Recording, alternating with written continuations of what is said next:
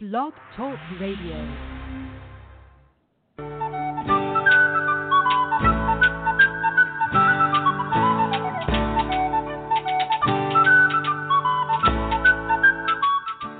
Welcome to the Spiritual Unity Radio Network, a station dedicated to the concept that all manifestations of the divine are equally valid.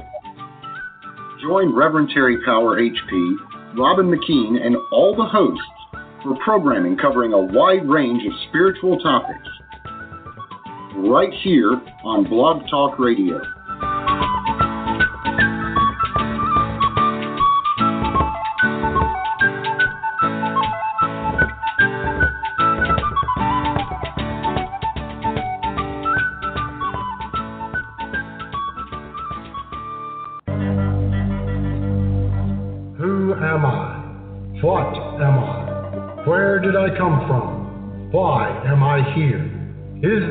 Purpose to all of this?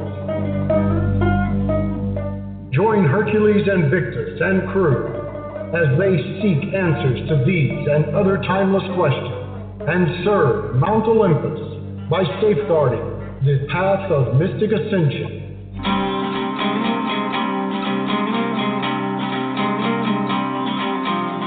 Welcome to the Pride of Olympus.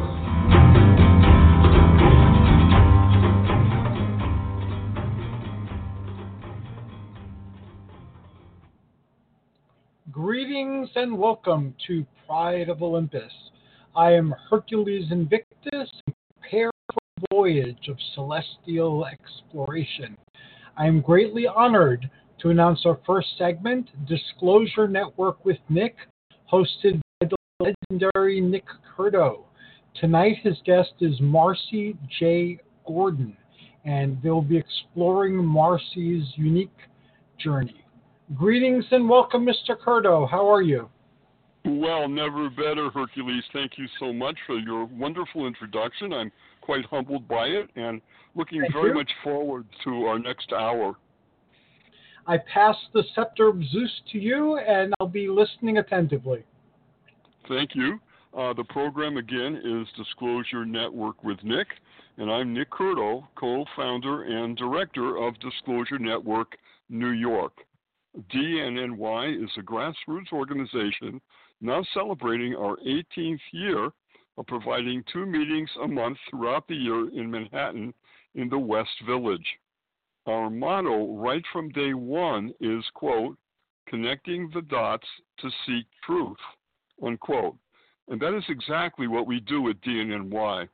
We focus on cutting edge UFO, ET issues, paranormal phenomenon, as well as many important and related subjects from a wide variety of sources as we go deep, really deep into these exciting and sometimes misunderstood items.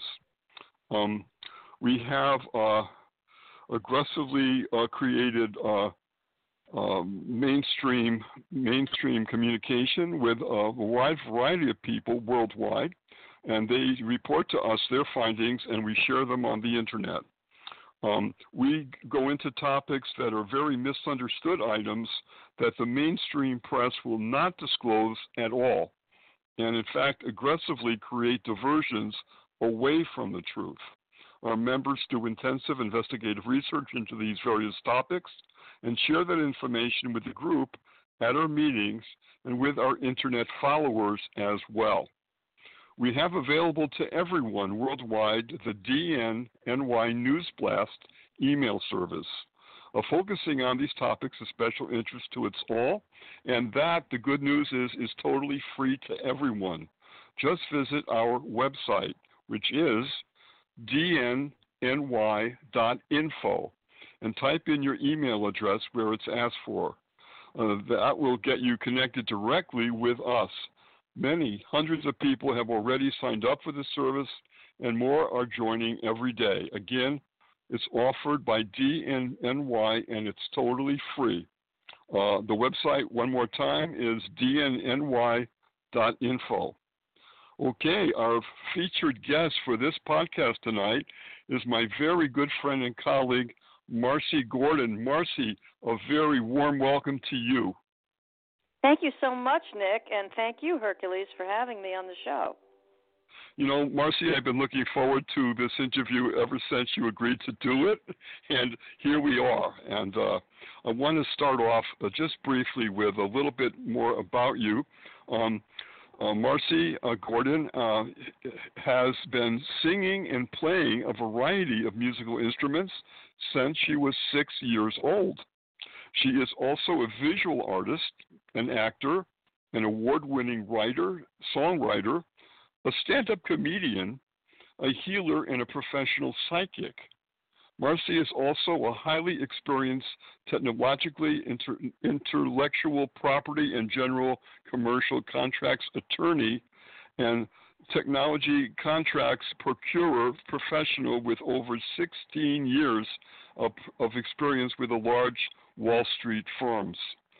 Uh, somatically in, uh, through a near death experience in infancy, which I want to go to Marcy in a second. Marcy has two certificates of Reiki and three certifications in ARCH, which is Ancient Rainbow Consciousness Healing.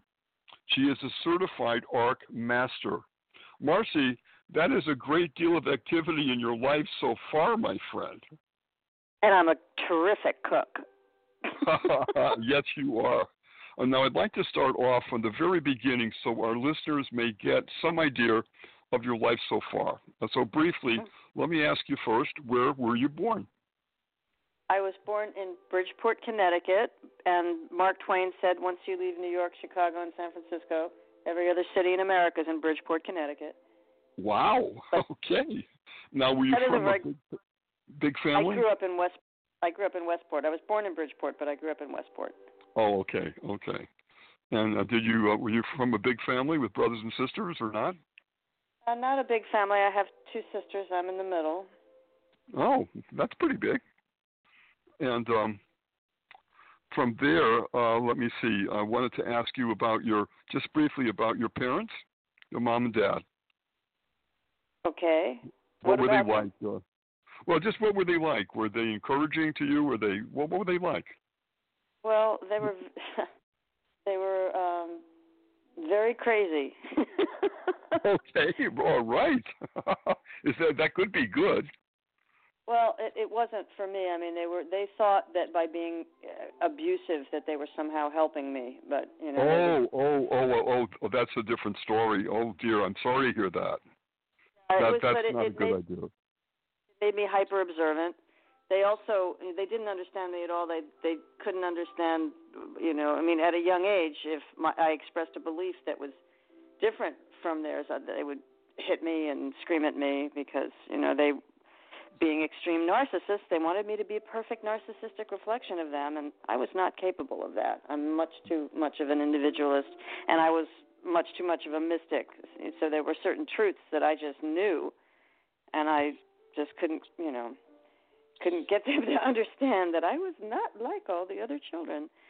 Wow, wow, that that's a lot to handle at an early age. Um, uh, but maybe on some level, it made you grow, perhaps. Oh, it made me very, made me very strong, and it made me hyper observant because I was in a constant state of fight or flight. I never knew when I was going to get yelled at or hit for what to me was no apparent reason. I mean, I can remember so many times as a child thinking, that's what they wanted? Why couldn't they just tell me that? Why did they have to yell at me? Why did they have to mm-hmm. hit me? It wasn't until well into adulthood I realized that because they were so narcissistic, they did not see me as a separate person. They saw me as an extension of them. So they thought if they knew something, I knew it because they didn't really have boundaries. I wasn't mm-hmm. allowed to have. So it's been a long and difficult journey toward wholeness. I can tell you that much. Yeah. So, well, that I can understand, and uh, then again, it also prompted you to be more individual and to think for yourself, which is so obvious to me since I've known you. So, in, in that way, in that way, perhaps it was a catalyst that led you to who you are today, which is which is quite amazing. Um, oh, just a couple other quick questions. Your schooling or where you studied, just briefly, could you give us that, please? Well, I went to public school in Westport, Connecticut, and then I went to college at a very interesting and rigorous liberal arts college called Swarthmore, which is was founded by Quakers and is known for its pacifism, it's known for its intellectual rigor, and it's known for its rugged spirit of individualism. So it's hardly a surprise that when I went to pick a school, I went to uh, pick a school like that. Also, I became aware of Swarthmore as a child um, because do you remember College Bowl? Remember that show? It was a quiz show in the '60s. It was basically yes. an advertisement for colleges, but the, the college teams from different schools would compete.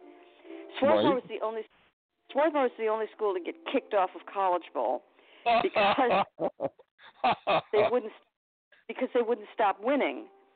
The, they were after five times in a row. They just declared them undefeated champions because the advertisers were starting to get nervous that they would lose viewership. Like, well, what's going on in College Bowl? Let's just Swarthmore beating the pants off of everyone again.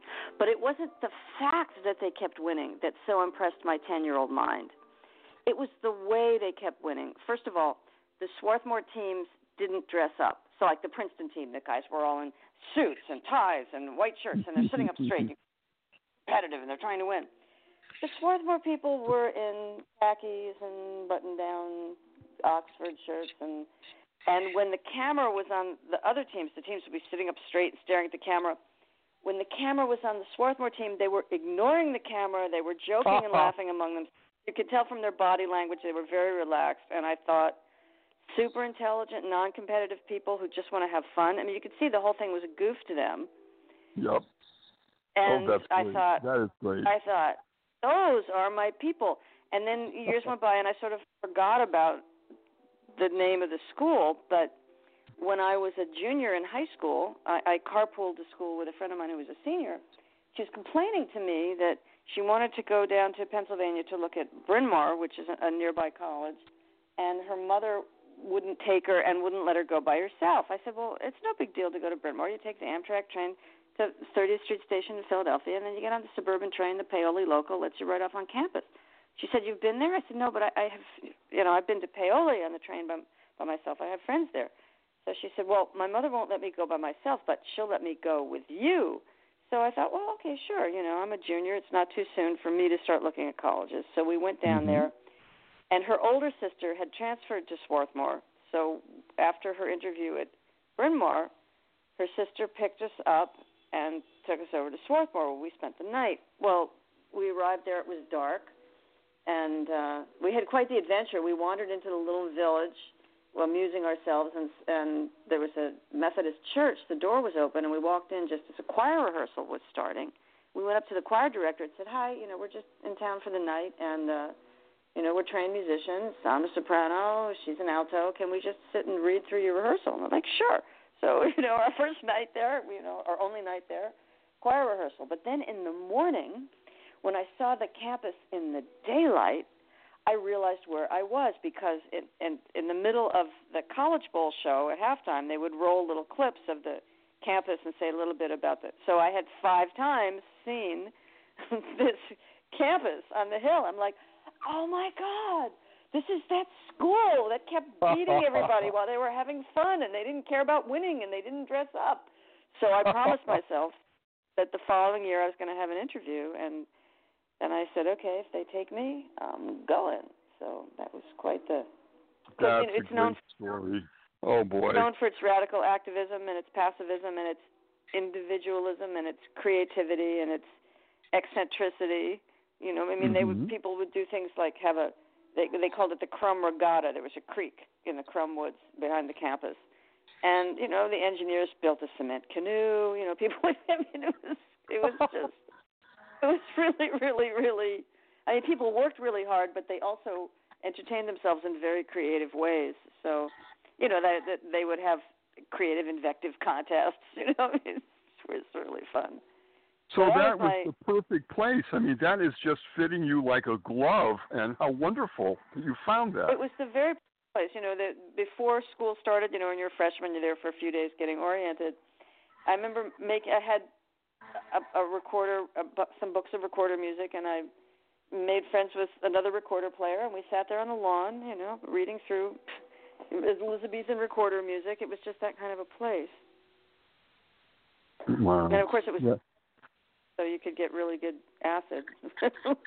hmm Well, uh, that that's so wonderful that that happened in your life that way. That's a great story. Thank you for sharing that. Now, I got to go now to Marcy. You know this as well as anybody. Uh, things are exploding. The news is nonstop on just about every level you can think of, and this is just even a lot of work every day just to keep up with the explosions that are happening all around us on scientific uh, areas, on political areas. And so we're not going to have enough time. I know this for this one hour, but let's just start on the tip of your mind right now. Uh, give us some idea what what kinds of what kind of issues uh, are, are you right now on top of and really interested in? Okay, well, Pluto is in retrograde right now, and when Pluto's retrograde, the truth comes out about very powerful people. So, one of the stories I have been all over and trying to get as much information as I can is, of course, this Jeffrey Epstein scandal, because this could take down the whole power structure. They're all oh, involved in this. Oh, yeah. This whole planet is run by pedophiles.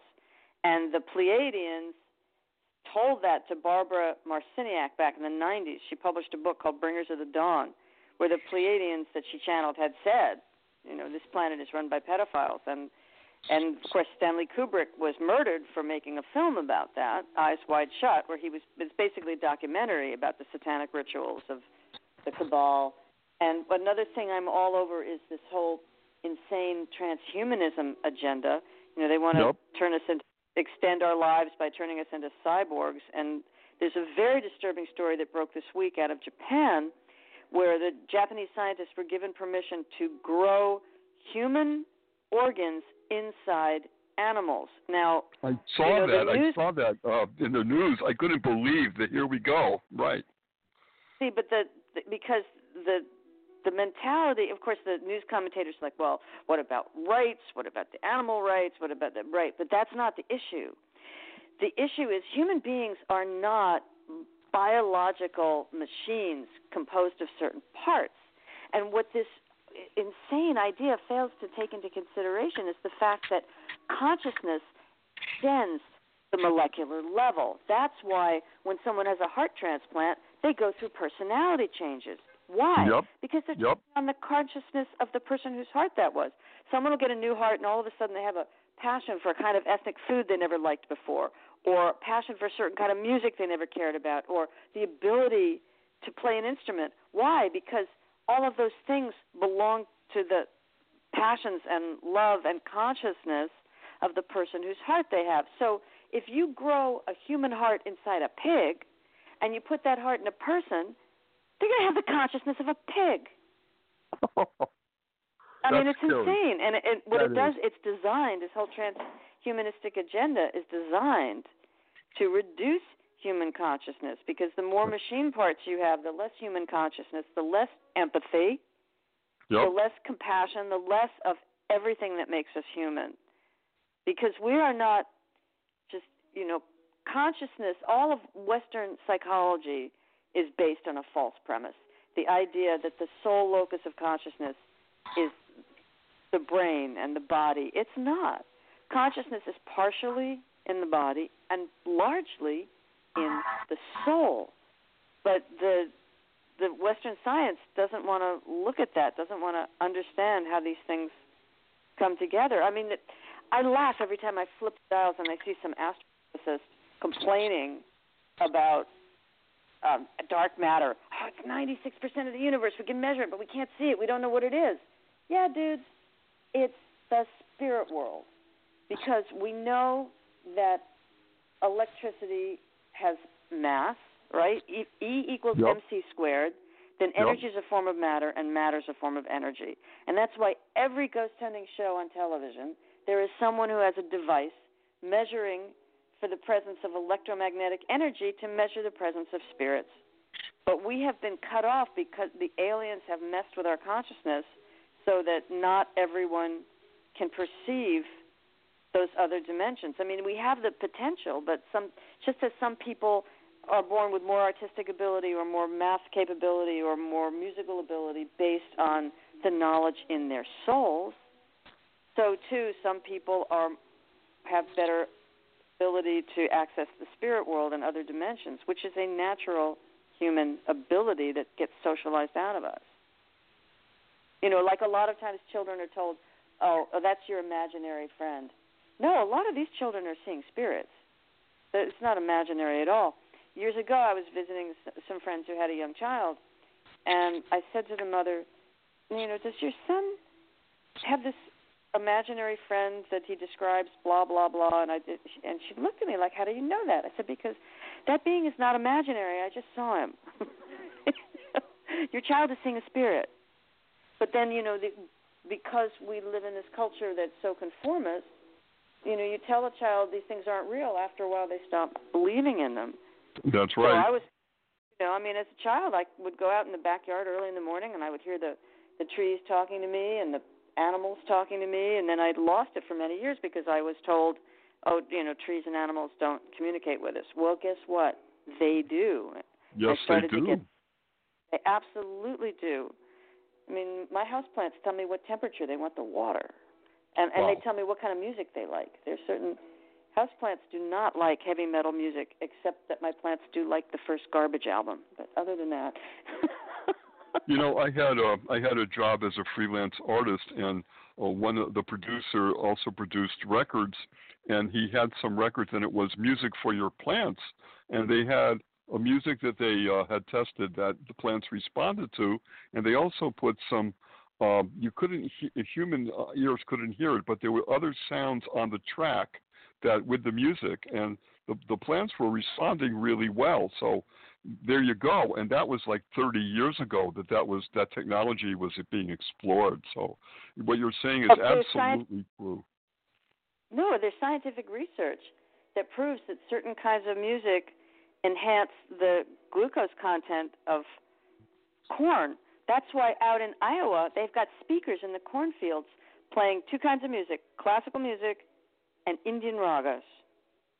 Oh I never because, knew that. Really yeah, they they've figured out that certain types of music actually increase the the sugar content of the corn, and it makes the corn grow faster and happier. And because plants have feelings too. This is the thing that it's always bothered me since I was a child. People think that plants are lower forms of consciousness. Well, guess what? Plants are the only creatures on this planet that can take sunlight and turn it into food. That's why they're the basis of the food chain. Are we smart enough to do that? I mean, we're just starting to do that in the laboratory, but we can't do it at anywhere near the rate the plants do. So who are we to think we're superior to the plants? That's mm-hmm. why shamans all over the planet have used certain hallucinogenic and entheogenic substances to communicate with the plants to get higher wisdom because it communicates knowledge to us. Also, I read recently that uh, trees communicate with each other, and if there is uh, some uh, threat, such as a fire or something like that, they they can actually communicate down the line with other with other trees, like a, almost like a warning, like something is wrong. That's incredible. We're just beginning to really, as you're saying, we're just beginning to understand what's really around us. Well, yeah, and remember the trees have their roots in the ground. That's why the redwood forest out in California is actually one giant organism because they're all connected underground. So they're they're connected telepathically, vibrationally, because they are highly conscious beings. They are not dumb. You know, people think, you know, people make jokes, you know, like dumb as a house plant. Well, no, house plants are not dumb. right, exactly. You know, when I was out there to California and we went to a beautiful redwood forest and the atmosphere, the the vibe I was getting was so incredible. And when we we went to this gigantic redwood tree, and I looked at it, and if I had to go up to it and give it a huge hug. I just yeah, knew well, you, I had to do that. Well, you get energy from that because they, they respond to our energy. That's again in this culture people denigrate tree huggers, but tree hugging is a wonderful way to raise your vibration. Yes, absolutely right. And I just, I, you know, of course, I couldn't get my arms around it because it was such a gigantic tree, but I just felt such a vibe from that, and it was so wonderful and healing. I, I really did feel that. Yeah, it's it's people are just now. I mean, it's taken till the 21st century for scientists to figure out that, gee whiz, animals have emotions. Like, duh. I mean, some of us who've been, you know, in love with our pets since we were children know full well animals have emotions. You know, I saw something the other day said, well, animals can't feel love. So yes, they can. They absolutely can, and they respond to it. And a lot of animals I've known are a lot more loving than certain people I've known. That's really true. That is absolutely true. You nailed it. I want to get back just briefly with Epstein because did you read about the fact that he wanted to have his DNA circulated by hundreds of for hundreds of women by impregnating them? Did you read that? I read that. I also read that he wanted his head and penis preserved cryogenically. Oh, I, I mean, it, this, really? Oh, wow. Yeah. I didn't send you that article. Oh, this man's ego is out of control. You It's couldn't insane. write anything like you couldn't write a science fiction and, and with this kind of uh, storyline. It is it gets wilder, as you well know, every single day. It gets more and more. And that whole idea that he wanted to impregnate hundreds of women so that their children would have his DNA, and he said that would upstep the uh, the the human uh, chain to do that with his DNA. I mean, think of what he was trying to do, and he had all the money in the world to do it. Thank God he didn't succeed. Okay, everybody out of the Epstein gene pool. oh my God! You could do a Saturday Night Live skit and kill with that. Oh, it, it's it's really frightening, and of course, it, it's clear that when they said he belongs to intelligence, it isn't just CIA. I think he's Mossad. Um, I mean, the man has resources that are just. Unbe- and here's the thing: how did a 20-year-old with no college degree get to teach math and physics at the upscale, posh, exclusive Dalton School? That's a violation of state law. Not only do you have to have a college degree, you need a college degree in order to even apply for a teaching license. So how did that happen? Who was the headmaster who hired him there? Oh, Donald Barr, Bill Barr's father. Ah, Yeah, I mean, th- there's something funky from day one in all this, and of course he was behaving inappropriately with the girls at that school. Then, I love what Stephen Colbert said. Apparently, he would when he was at the Dalton School, he would walk around in a fur coat with open neck shirt and gold chains, and and Colbert said, "What was he teaching? Pimping?" oh, wow, I didn't hear that one. That's incredible. Oh my, the vision alone is it's just Oh, challenging, really challenging. It's just that the story goes on, and the people that he was associated with on major levels is is the top people in the world. All the big uh, uh, money people, the political people that he has touched, and there's a lot more to that story. I, I know. Um, was was there another agenda with his uh, kind of uh, uh, kissing up to all these major people worldwide? Okay, well, there, there there are a number of agendas. One is obviously he was running a, a honey trap operation to blackmail because he had cameras everywhere to blackmail people, which is what intelligence agencies love to do. The CIA and the Mossad specialize in that. I think there was also a whole lot of money laundering going on because Ghislaine Maxwell was one of the daughters of the late Robert Maxwell, who was a Czechoslovakian Jew and a Mossad asset, right? He was a megabucks publisher, but he was all set up in the Mossad. He died under mysterious circumstances, falling off of his yacht and drowning, and clearly the man was assassinated. I, I, and it, some, it probably had to do with the fact that there was a change in his financial fortunes. But then supposedly the story is that Ghislaine was so, you know, upset that she came to New York to be with her friend Jeffrey Epstein, and she went into the upscale real estate business. That's how you launder money. Real estate's one of the best ways to launder money. I And of course, she that. was, I- mhm. You know, and she was his procurer, and you know, tra- and also she was also abusing the girls too. She was training them and also having sex with them, and the, I mean, the whole thing is just so sordid and so sick. But what most people don't realize is the scale of sex trafficking. There's sex trafficking going on right here in my neighborhood in Crown Heights. You know, it's really? going on all over the city. Yes, they you know these these criminal enterprises recruit these high school girls and then they send them out into the high schools to recruit the prettiest girls. And of course they're underprivileged and they're poor and you know this guy will pay you to do this and the next thing you know they're trafficked. And even if the parents find out about it they haven't got the resources to fight these people legally. They're too big and, and too powerful and they can't begin to think how they're going to do it. That is such a nightmare on so many levels and it hurts so many lives. Yes and that's the, one of the good things to come out of the Me Too movement is that now finally women are starting to be taken seriously because before it was just something that women were expected to put up with. Sexual Just harassment and violation insane. you know. It's insane. We're finally after so many how many hundreds of years thousands of years we're just beginning to get to a place that finally we we we were we have to get to which is equal on every level there is uh, equal pay e- equal treatment everything. And and that's that's the the way it should be. And it's we're just now it's and it's still not uh, worldwide. We're a long long ways from that goal. As, as you We're a well long know ways- long oh my way from god. that goal right in the U.S. One of the worst offenders are the U.S. military. Women get assaulted. I mean, over half of the women in the military have been assaulted. And guess what? The ones that do complain, they get demoted while their harassers get promoted, or they're told, "Oh, you shouldn't complain because you know, think what it'll do to his career." All right, you Yeah. got raped.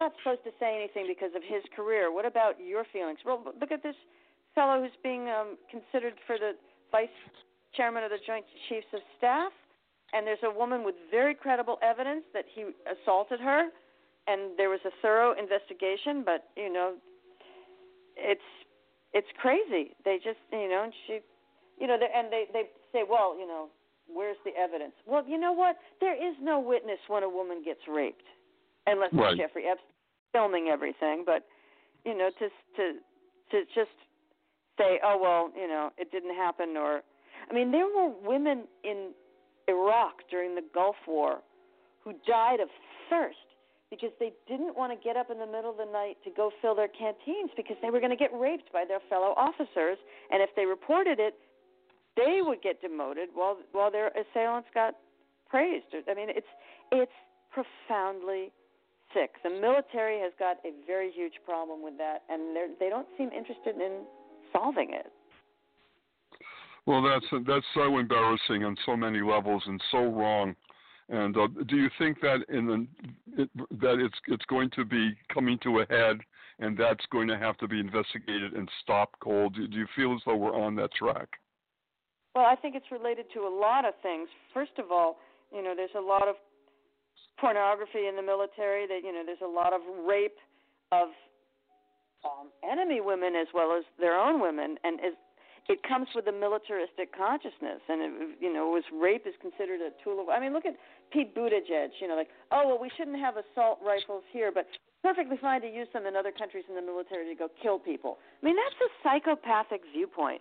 We need, you know, you don't achieve peace with a violent militaristic consciousness. You achieve peace with a peaceful consciousness. And I think that this is a larger issue. The war doesn't make anything better, it only makes everything worse. And we need Yep. to the military to purely defensive because we call it the Department of Defense, but it's not. It's the Department of Offense.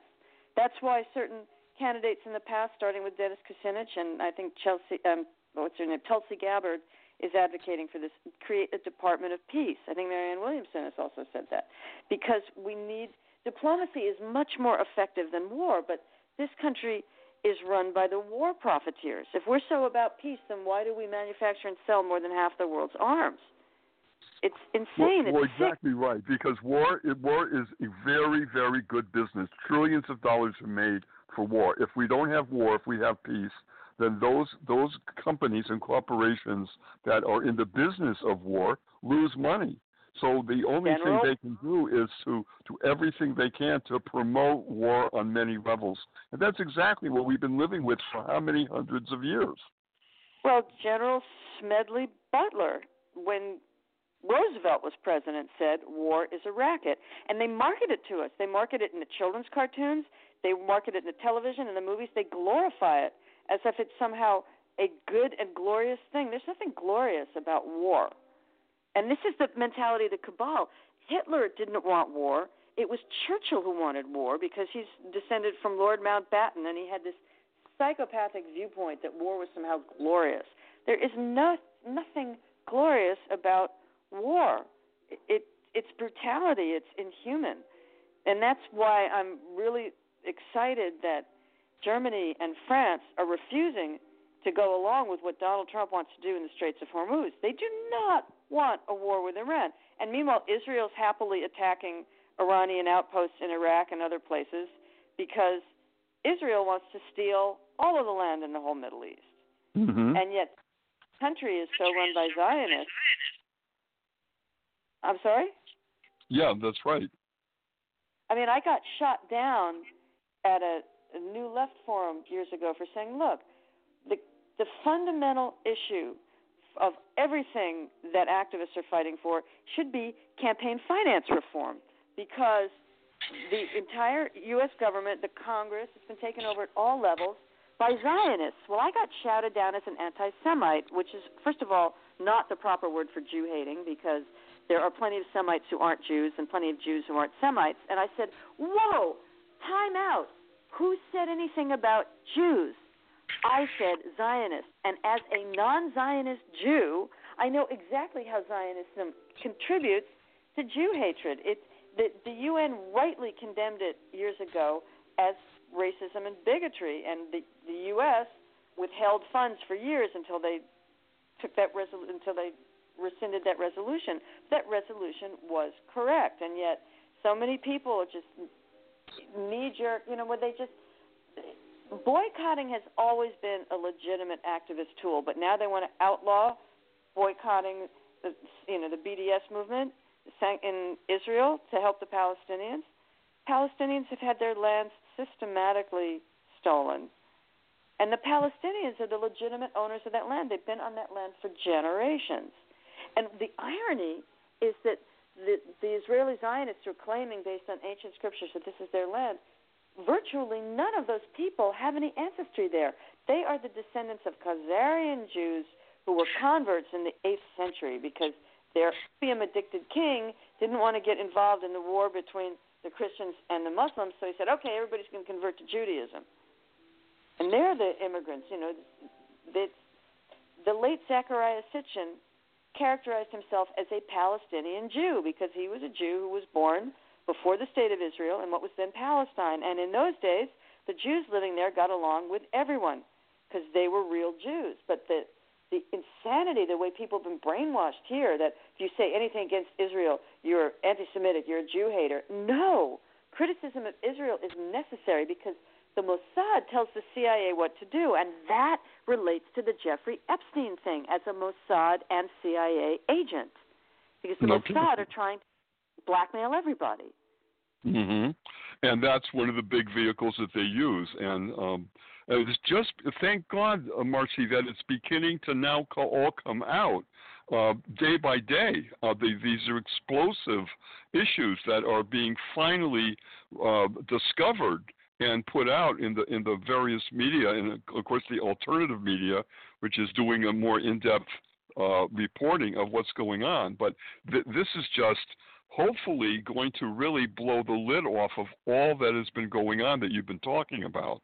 And the, these are all related subjects, as you just said. But there still isn't enough coming out. For example, the average person in this country does not know that Israel has been using trained snipers to shoot Palestinian teenagers at peaceful demonstrations. That, my friend, is a war crime. It's a crime against humanity. And yet, have you seen that in the mainstream media? No, of course not, not. at all. Nope. and and it's barely in the alternative media.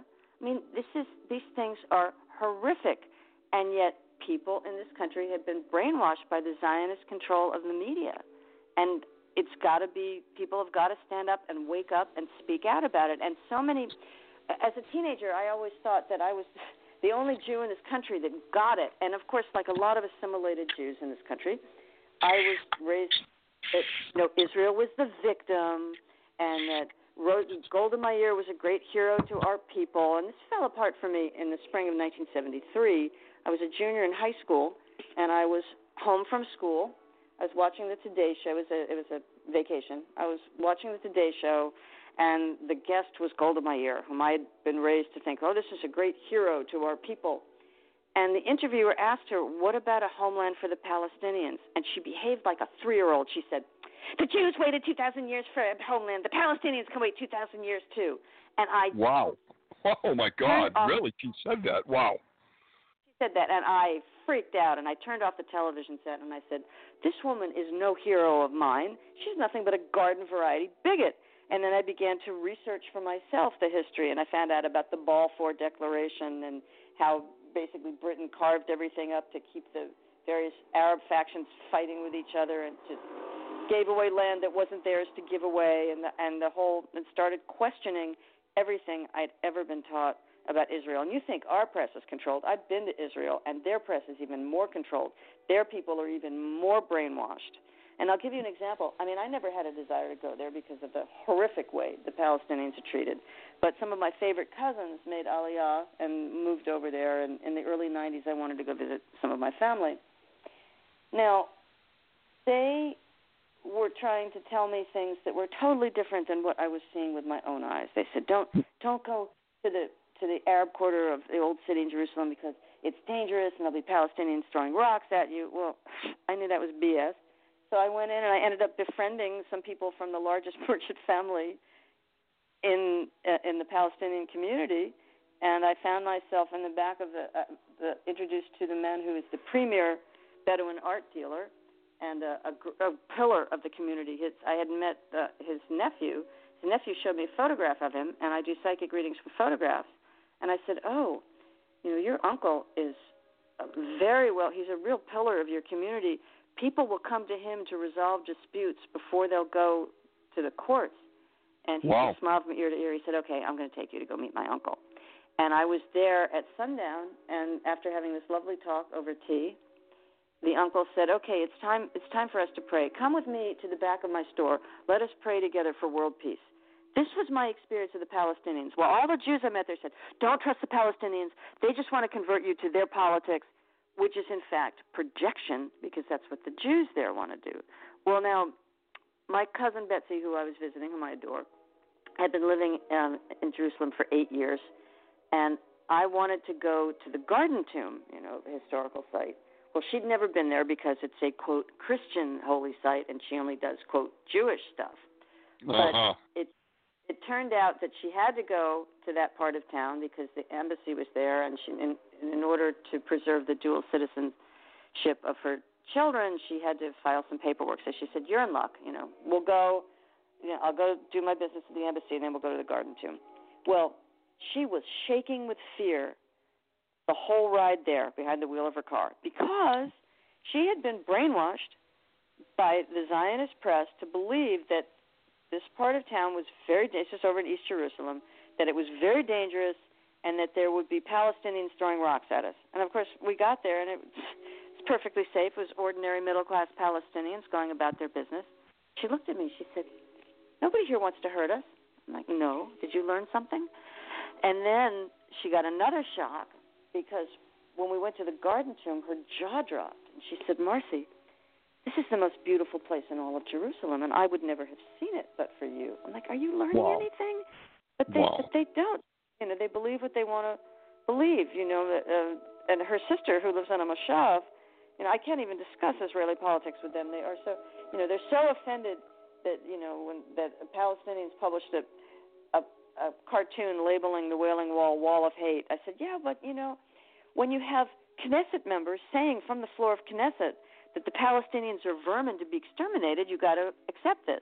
I said, are you aware that Israelis are Israeli Jews are filling their swimming pools while the Palestinians are being denied water in which to bathe? So that's lies. That's lies. That's not true.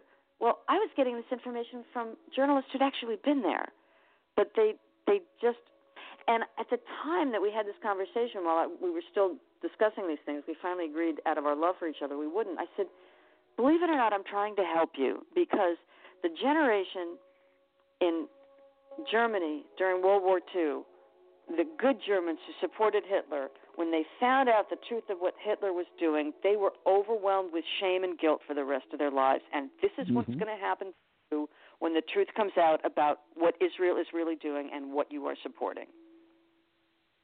And that reckoning I, it has to come sooner than later because Israel is turning itself into a pariah state. It's a failed state. It hasn't even declared its borders. And it has hundreds of nuclear weapons, has never let the inspectors in, has not signed any nuclear treaties. I mean, the real danger in the Middle East isn't Iran, which doesn't have a single nuclear weapon. It's Israel. But try saying that in the media here, they don't want to hear that. You know, the mm-hmm. people call you an anti-Semite, and you know, like, please, ridiculous. No, well, what you're saying is true. Unfortunately, it it is it is true, and it's sad because when you blind people, totally uh, actively blind people to the truth, and then give them what you want them to believe, which is not the truth, how dangerous is that? It goes all over the place, and it's it's wrong, and it's it's got to be stopped because we need a more sane world, and we don't need well, we don't need the war uh, threats constantly for all of our lives. There's there's bigger things, there's bigger issues here that we do need. We need more love, we need more understanding and communication, not less. And that's what you're basically saying, I believe. Of course, but you know the two biggest purveyors of state terror on this planet are the United States and Israel, and that needs to be said. And it needs people need to wake up. I, the good news is that a, a lot of uh, uh, Jews in this country are finally starting to figure it out. I mean, I'm not the only one, um, and that's that's good. There need to be more, and I think there are more every day. But people are still so brainwashed. They're just, yeah. they're just you know, there's uh, there's a, a big movement, as you well know, and that's to get to the truth of what really happened on 9/11 and who is behind it.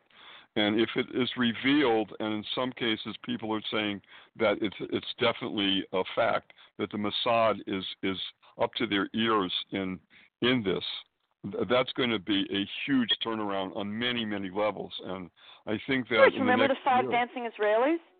Yeah, yeah, saying, "Oh, you know, Palestine's your problem." No, the Palestinians are not the problem. And even okay, my 92-year-old father, who is highly intelligent, has had multiple careers in medicine, but I remember back in the 90s saying to him, you know, the latest atrocity against Palestinian civilians. I said, "Dad, how can you how can you justify this?" He said, "Well, 6 million Jews were I said, "First of all, it isn't 6 million, it's 3 million. No scholar can find any support for the 6 million number, including Jewish scholars." And secondly, the Palestinians had nothing to do with what Hitler did. So how can you justify atrocities against Palestinian civilians? I mean, in some ways, the Israelis are worse. I mean, I don't remember Hitler going in and bombing people in their homes. You know, I mean, it's destroying their olive trees and killing their pets, and it's crazy. Yeah. And it's I beyond, lost family. It's crazy. Yeah, it is. I mean, I lost and, family in the Holocaust. I, I had my dad had a his cousin who was a concentration camp survivor had numbers tattooed on his wrist. I mean, I, I'm not a Holocaust denier by any stretch of the imagination, but I believe that the truth has been exaggerated. And and again, Jews have used this for their victimhood as a percentage of their total population. Hitler annihilated far more Roma people than he did Jews, hmm. but nobody talks about the, the genocide against the Roma. No, not at all. Good point. So there's a lot there's a lot of healing. There's a lot of there's a lot of news that's com- coming out, and I think that the next six months to a year, we're going to have explosive amounts of of new uh, information that's going to change the minds of a lot of people.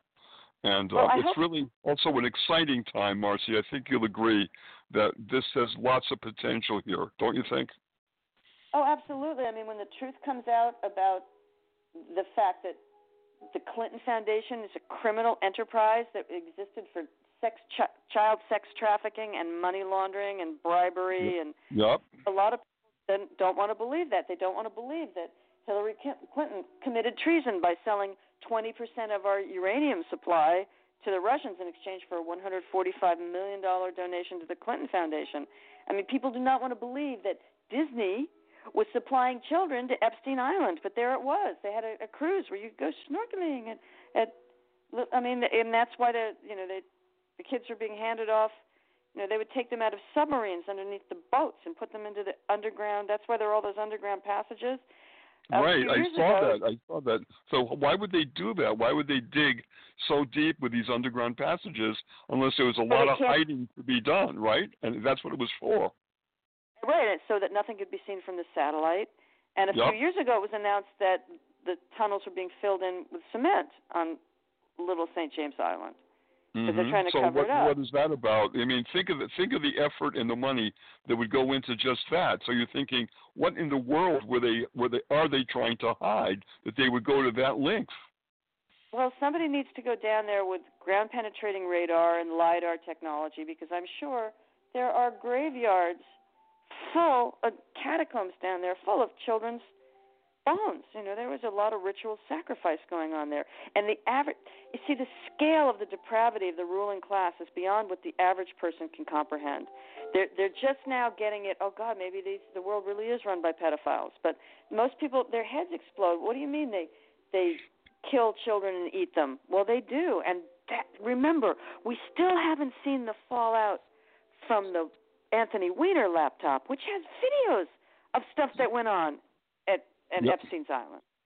Yeah, that's a really good point. And, and why why haven't we? and- Who was who was um who was stopping that from happening? Um, how did that somehow uh, just stop when we were looking at that, looking at the computer, and all of a sudden it seemed like the plug was pulled out from that investigation. Well, I, I, it wasn't because when the NYPD saw that was on there, and here are these hardened NYPD detectives weeping at their computers looking at this stuff. When they handed it over to the FBI, they said, "You better do something about this, or we will." But I think that, and, and this is sheer speculation, but I think that the Trump just is holding on to this until closer to the 2020 election. They're holding on to it for political reasons. Mm-hmm. Uh, I think you might have a really good point there because that would be dynamite. Yeah, and you know, try any Democrat running against that. Of course, the Democrats are busy in their usual circular firing squad.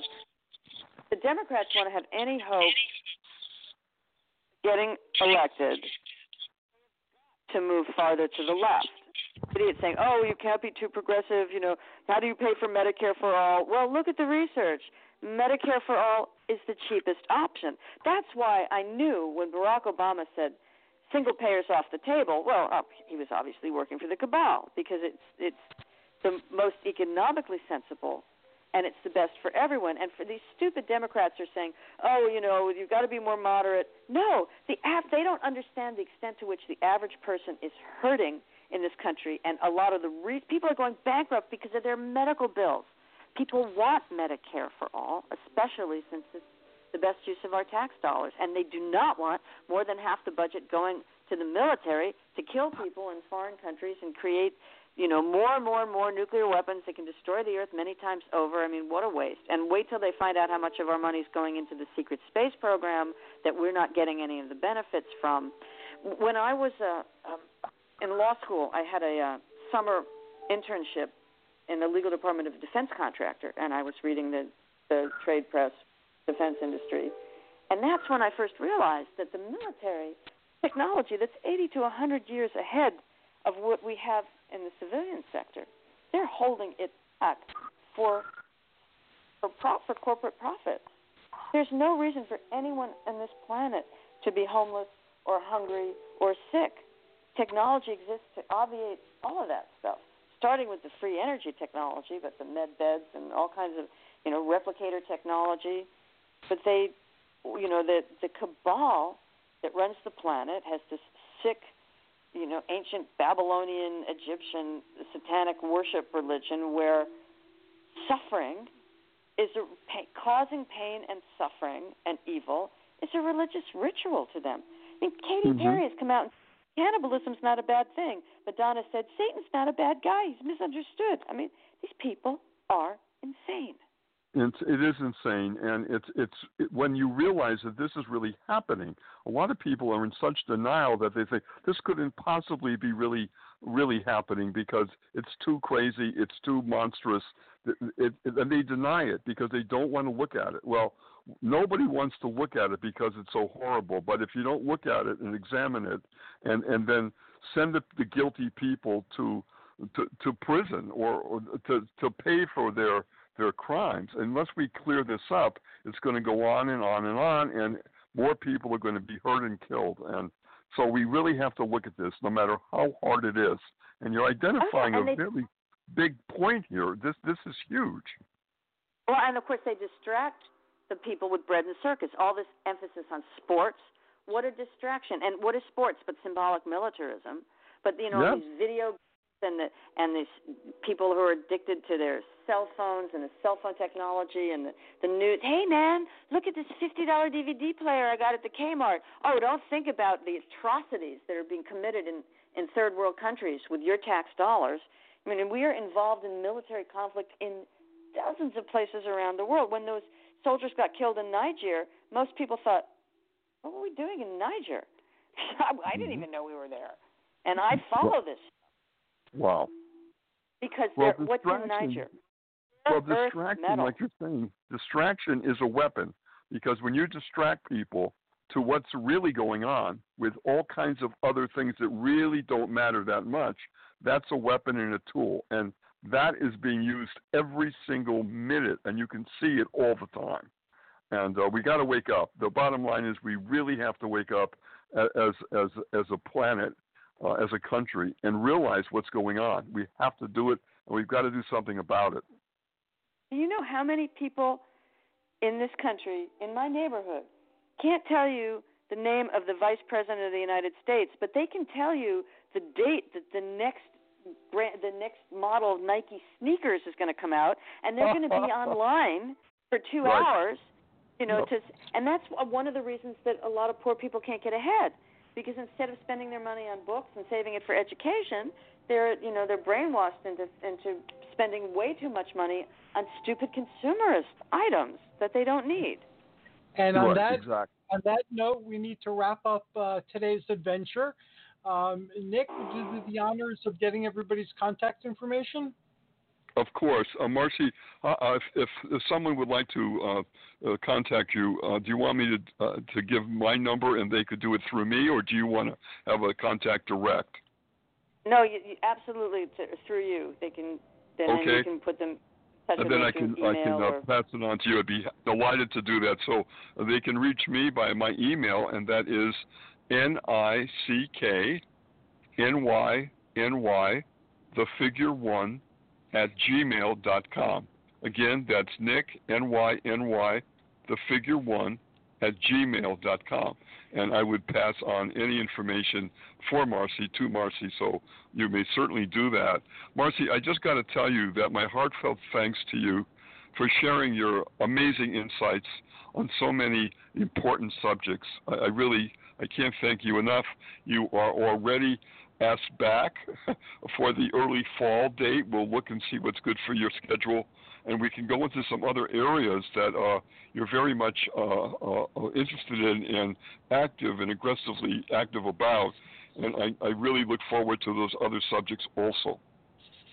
Well, thank you for having me, Nick. It's always a pleasure to converse with you, and thank you, Hercules and thank you. You're an awesome guest. Uh, we're going to take a brief musical break. We're going to listen to Cauldron Born by Dave the Bard, and then we'll be back with Unarian Revelations. Thank you once again, uh, Nick, and thank you once again, Marcy. Love to all. Love to all. Bye-bye. Love Bye. to all. Blessings. Bye.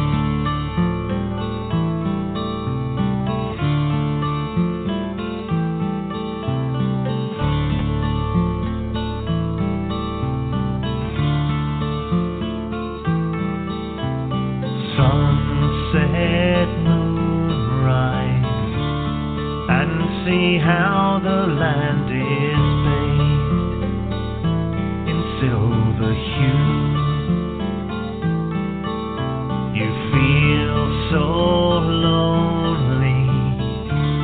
Come with me and let me show there are others just like you who feel the powers of earth, sea, and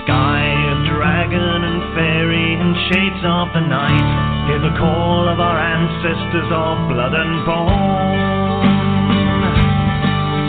Of world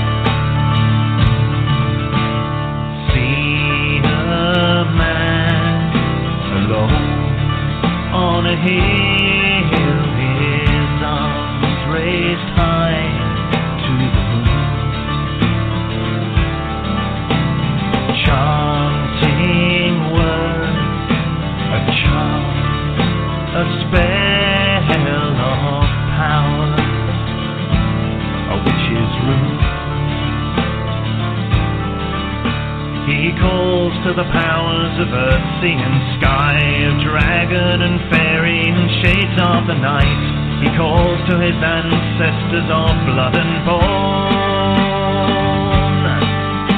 of wood.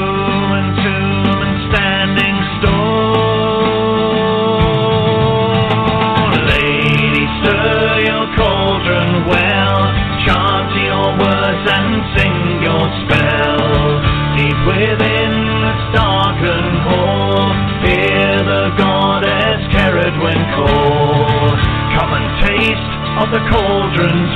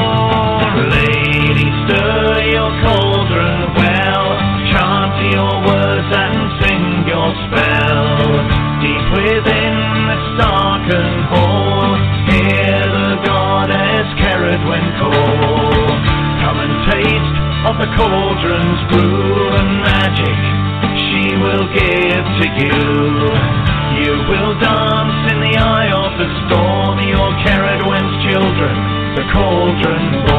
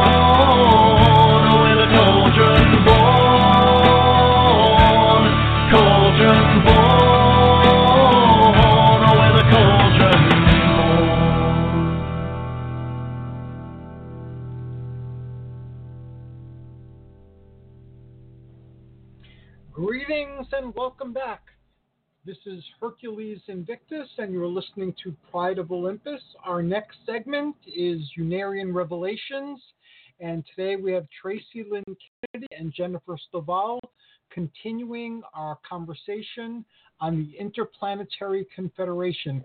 Greetings and welcome, Tracey and Jennifer. How are you? Uh, doing great. How are you, Hercules?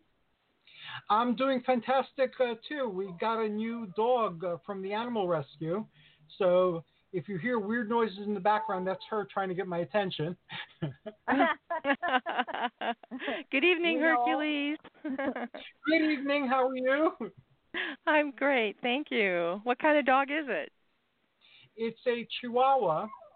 Oh, boy. We had gotten, we had a Chihuahua for around eight years, and uh, she passed on. Uh, we had gotten her Hmm. from a farm, and it turns out that they were breeding dogs, so she had a lot Uh-huh. of uh, you know congenital defects. Uh, Hmm. So uh, we decided to get another dog from the animal rescue, and this one was five years old, and she was a Mm-hmm. Chihuahua mix.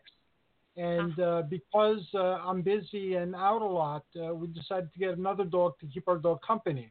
So Mhm. the second dog is a Chihuahua. We got her for animal rescue. She's uh, a couple of years old, and she's very talkative. well, I'm sure you'll make a great home for her. Yep. We hope so. We're, we're going to try to give her the best life we can.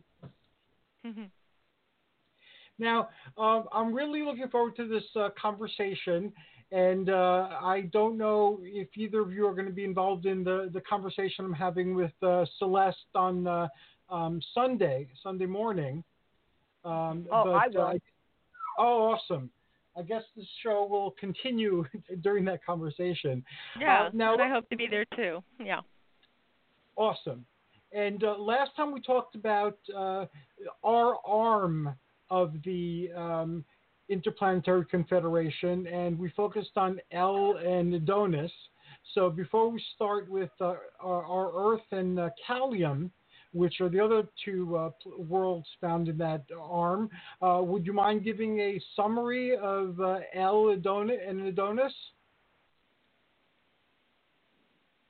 Sure. I'll take Jennifer. I'll, I'll take Idonis. You want to take L, Tracey? Uh, why don't you start with Idonis? Yeah. Okay. So um, on um, Idonis, uh, Maecenas was the is the polarity, and this was a, a beautiful, if you imagine a pasture land, Grecian landscape, and they um, had a very peaceful existence. Um, they were able to actually transport um, themselves, and they were in contact with other uh, physical worlds. Um, when they made the contact, Uriel was asking, uh, "What need do you have?" Because everything seemed to be going so well, and the need was for um, more a step up in consciousness, and the fact that they weren't using technology, that there wasn't a balance there, and a lot of them were not. Um, progressive. They were using their time for just kind of primping themselves and um taking a, a, a long vacation. So um with that there was I guess that's a nice way to put it. They put um you know projected to the planet into um Maecenas and um there was a great uh, step up and they became more progressive. That's I guess that would be it in a nutshell. Okay, thank you. That, that was very well said. Uh, uh, would you like to add to that, Jennifer? Um, That was Jennifer. that, yeah, that was oh, Jennifer. I'm so sorry. Yeah. It's- No, that's It's okay. fine. Tracey, would you like to add to and expand on that one? no. She gave a great overall summary. Okay, I agree. So we'll move on to L. Who would like to tackle L? Sure, I will. So Electra was one of the um, female polarities on the on one of the planets that Uriel contacted, and she um, Uriel thought she was a male at first because she much in her head and um, not any great spark of light coming through her, and she actually was a female um, who had cut herself off and set herself up sort of as a um, the planet L was um,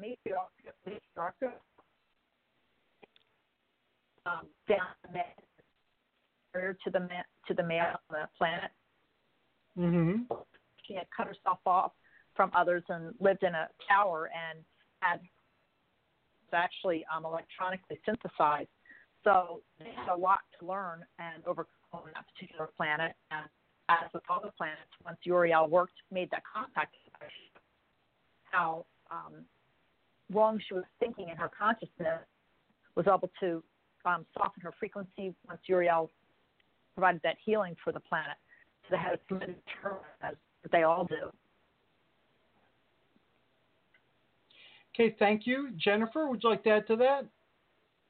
Um, that pretty well sums it up, I think, as well. Just that she had isolated herself from the people, and um, she had to overcome and break out of the shell and become, you know, um, relatable, and then also, um, yeah, work out her past and see uh, see that. Okay, and uh, these worlds, when I started exploring the Interplanetary Confederation, uh, drew me because uh, um, Idonus very um, clearly embodied some of the Grecian influence uh, um, in its uh, civilization.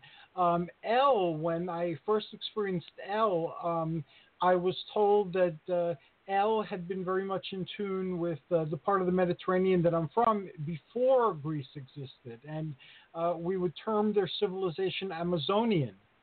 And uh, Lemnos, the island uh, that I'm from, uh, is the island of Amazons that Jason and the Argonauts uh, encountered. and oh, Yes, and there's a city uh, there that's near my ancestral lands uh, that is one of the oldest in Europe. So uh, it's from a civilization mm-hmm. before the ones that we know. And uh, um, also in my exploration of uh, the Interplanetary Confederation, I found several other worlds, some of them surprising, that had these uh, connections. So I was very, very, very much um, attracted to these worlds and spent a lot of time in my meditations there. Uh, and uh, um, so thank you so much for uh, the summary in those. Uh, before we proceed with the other worlds in our arm, um, can you summarize what is the difference between an IPC and non IPC world? Sure.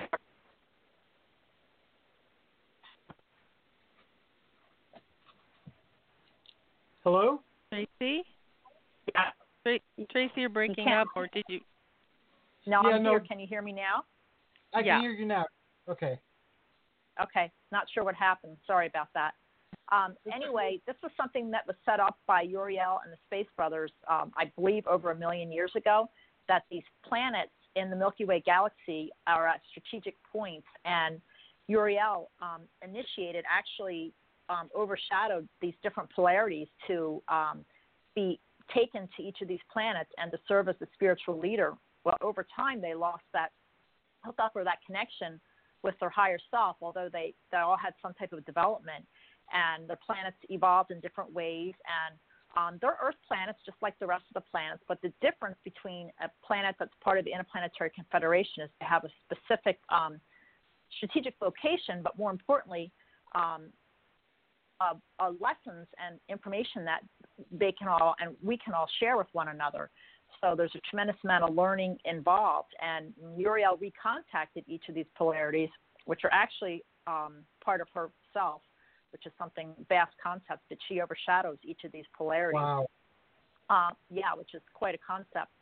But yes. um, they in some way or form, after she made contact with them, would psychically remember her as either Iona, Shauna, Ioshana, many of the different names that um, we know Uriel as, and recognized her frequency and who she who she was. And with with that contact that Uriel had with each of these polarities, and the healing and the instructions to um, go to the lens to um, inquire of the lens for whatever specific problem they had they would get answers and insight, and each of these planets was healed and um, put back on a pathway of a, essentially a joining of science and spirit. Whatever particular problem they were lacking or information they were lacking, they were able to get answers and help the people on their planets um, live in harmony with, you know, a reattunement to their higher self, um, utilizing the principles of Unarius and so what's happened is planet Earth has been asked to be the 33rd linking member. There's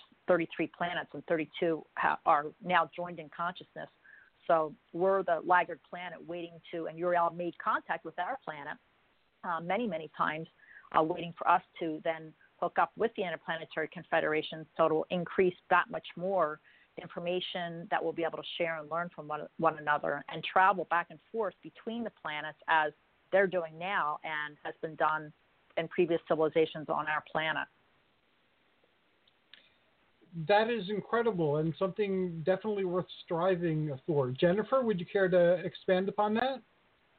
Wow, she covered it so well. Um, the only thing is uh, to add is that these these arms that you talked about um, and the positioning of the polarities is very important for the step up in the vibration of these um, of all of the planets throughout these solar systems so and galaxies. So they could foresee that million years ago and that's when this plan was put into um, or they started to lay the the blueprint and then um, with the development of the lens um, that was put together so that when that polarity came into cycle um, it was time there was a certain cycle that Uriel made the contact with that polarity to step up and that's why um, things happened so quickly.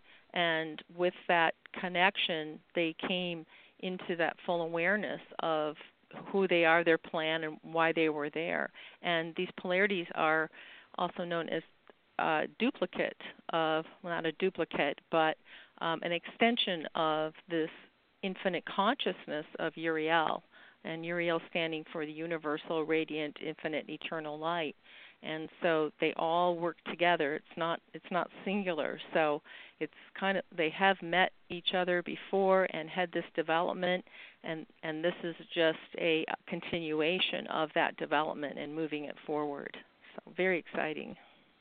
Yes very. Uh, so uriel is uh, a lot more expansive in her consciousness than uh, most people can conceive because that's vast. Yeah yeah. Yeah Yes, yes, and her consciousness is infinite, and here um, we've come to understand how she has she's um, actually a conduit for the archangels, for Raphael, Michael, Muriel, and Uriel all together, and that here on planet Earth, that psychic anatomy was transferred to her um, with the with the uh, trans uh, transference, uh, or we would say passing of uh, Ernest L. Norman or the moderator, and that she was then um, her psychic anatomy contains the four of the hierarchy. And so she embodies all, all four of them. Are they also aspects of her um, as well, or uh, do they form like a greater totality? They form a greater totality. I mean, it is a, um, you know, they they're soulmates, biocentrics, and then archangel. So there are those beings beyond them. This is as far as we've come to conceive. Yeah, they've actually um, the four of them are actually called the quadrocentric mm-hmm. and working together and um, almost as one, but but yet still separate consciousness. uh, and it's a vast concept, and they're the most Yeah. advanced beings that we know of, and yet they're the first ones to say there's so much more beyond what um, we're sharing with you that you can see beyond tenth dimension. So it's just so vast that it blow our minds to try and understand more than what we're trying understand all the time and, and expand our consciousness with um, these interdimensional. And that's one of the things, again, that I admire about uh, the Unarius uh, teachings and why I'm so resonant with them. They force you to stretch your mind way past whatever mental constructs are keeping you back.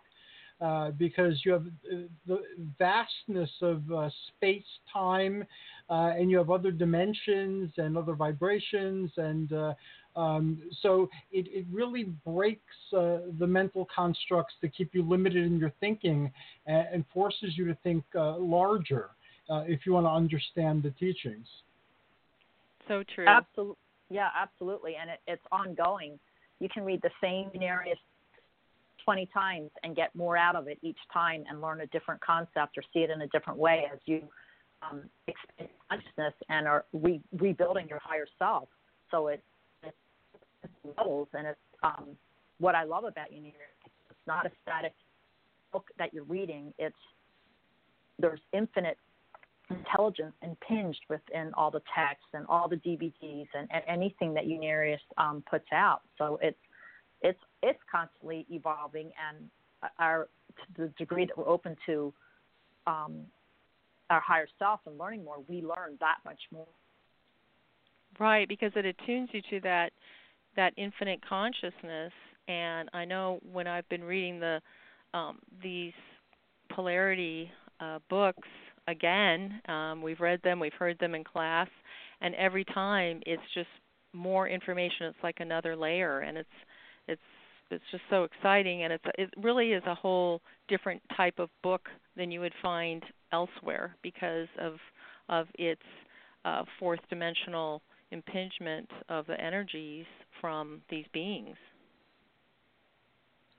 Who are us in, uh, in various aspects of ourselves, and and that's amazing too. Uh, we've spoken of it before, but one of the concepts that continues to blow my mind whenever I uh, contemplate it is that there is no uh, time, or the time is something very different than uh, what we believe it to be. And in meditation, you reach certain, um, I, I guess, milestones where you experience that and it really changes your perspective. You know, it, it, places you in the eternal now, and there are endless possibilities, and there's a plan, and you start getting glimpses of that plan, and you realize how wonderfully the universe is put together, and that's mind-boggling. Yeah. Right. It is, and we've Now- all experienced that many times, and um, we call it being transcendent. Where you're you're essentially out of your body and you're in tune with your higher self. And you're right, there is no such thing as time in those moments. Now, both of you mentioned the lens. Uh, for folks who haven't uh, heard previous uh, shows that we've done, can you explain the lens a little bit more? Well, um, I think of the lens as a very positive internet of the most positive thoughts from the most advanced beings, and it's existing on. Um, it's said it's po- poised in the abstract, but it um, contains these uh, the thoughts of these um, higher celestial beings that have basically created this, or not basically, but they have created this um, through the many evolutions and progressive evolutions, and it's a um, a device that is being used for communication, for healing, um, for many different serves many different purposes for instruction, and um, it's our future, and it's also um, a means by which um, a lot of the advanced beings no longer have to reincarnate because they have that intelligence is going into the lens and then that can be downloaded from those that are progressing in their future. That's a way to start about it because it's very vast. It, is, and it's also um, Uriel's consciousness uh, because she is such an advanced um, cosmic being that that's one of the things that the brothers related at one point is that the lens is Uriel's consciousness. But I like right. Jennifer's description of it of, of, this very advanced form of an internet because whenever we want to find out anything, we go to the internet and we ask. Well, the lens yes. works the same way, only you're using your mind and um, and and not for ego, not for selfish purposes, but for how can I better myself? How can I help the polarities? How can I help the people on my planet? And the answers would come in the most unique, unusual ways that you could never think of with your conscious mind. But yet, when you open to your higher self, working in conjunction with the lens, with this vast storehouse of infinite intelligence that um, knows all, sees all, and it's not, it's in a very positive way to, to get those answers. And that's what is so fascinating when you read the context, um, the context, the and the problems that they had, the just the intelligence that came through to get the answers of how to help the people and how to turn the different problems around were um, it's just amazing. And, and, as jennifer said when you um, you know we go back and we re- read these contacts it's just i've been reading and studying for the past week um, planet Bixal, who had mm-hmm. robots. They called them the electrodes and helpers. And i know this isn't the planet that we wanted to talk about but just the draftness of the problem problems that they had with these electrodes for I think it was 200,000 years they lived with mm. these electrodes. You can imagine how attached they were to them, and the answers that they got from the lens of how to um, take them apart, how to get the people to not think toward these robots because they were constantly giving their thoughts toward the robots, and um, that was creating obsessions. And it was it's just absolutely wonderful to see how infinite intelligence works when we're open to that.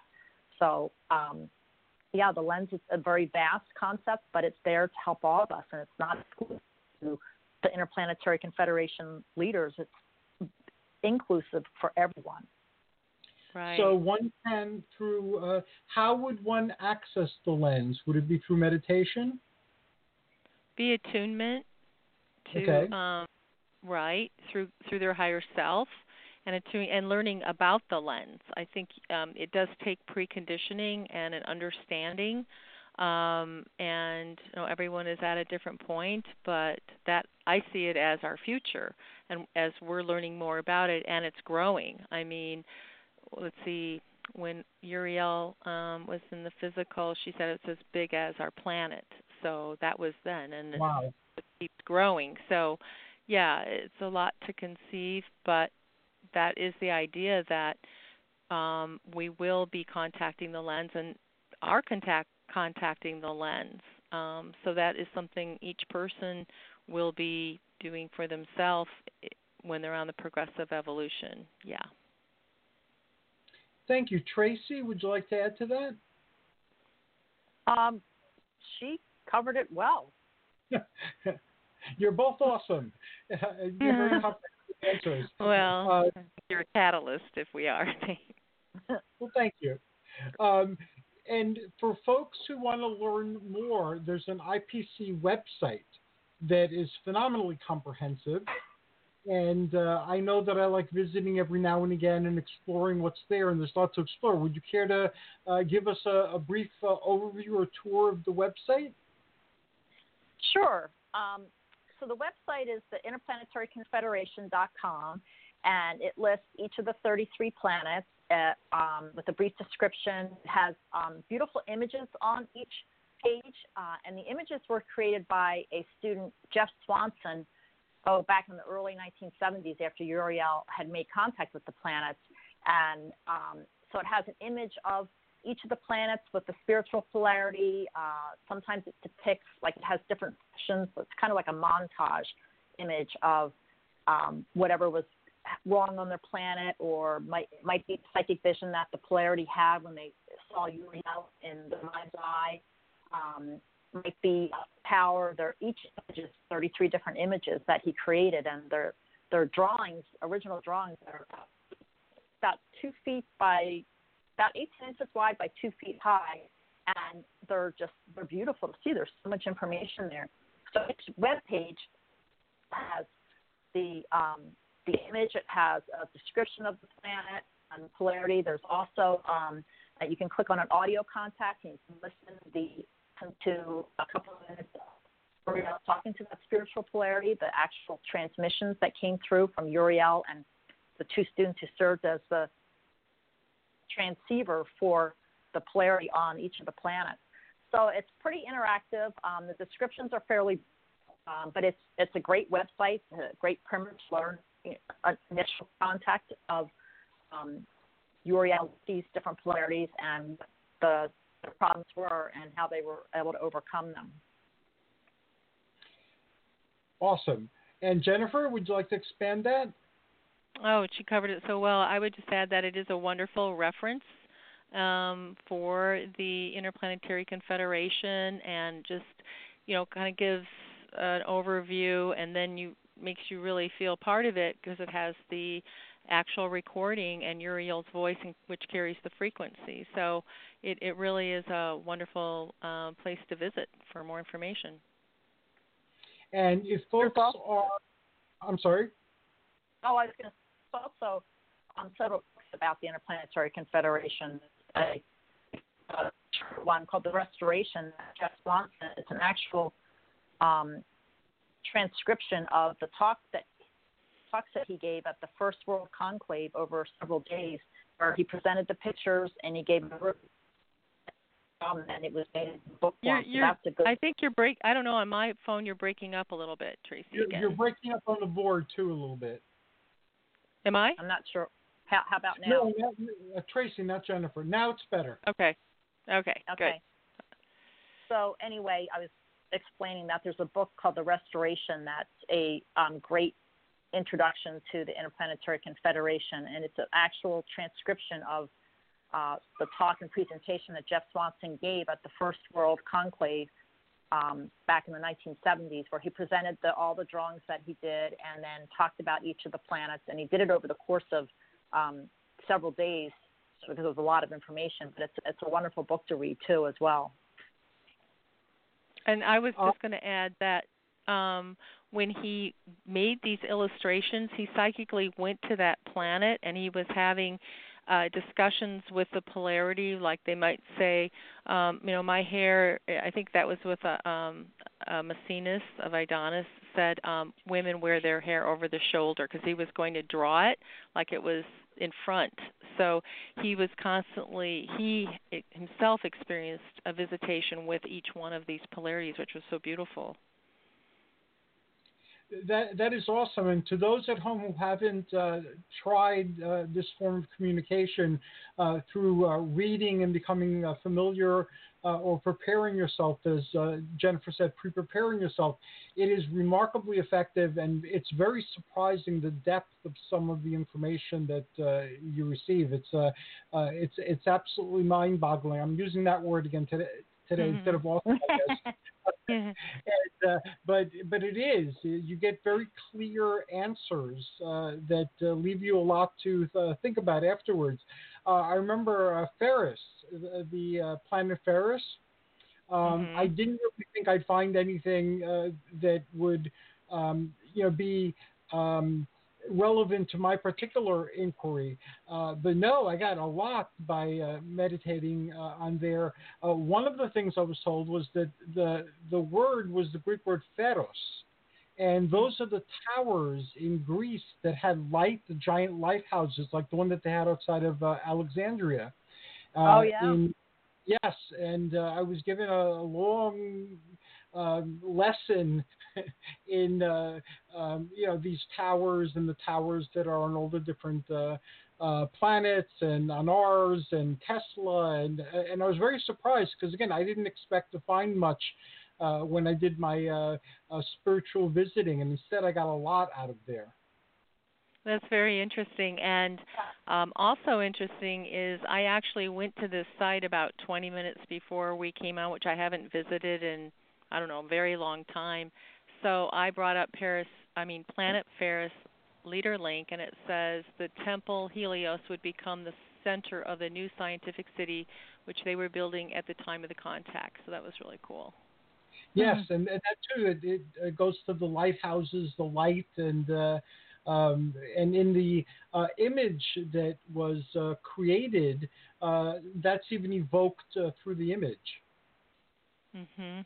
Mhm. Yeah, and Uriel there looking a lot like, uh, uh, not like, but a goddess, which was one of the expressions that in her higher self. Yeah. Well, Uriel has been a goddess. Uh, several of her incarnations uh, spawned mythologies in which she was uh, deified. Mhm.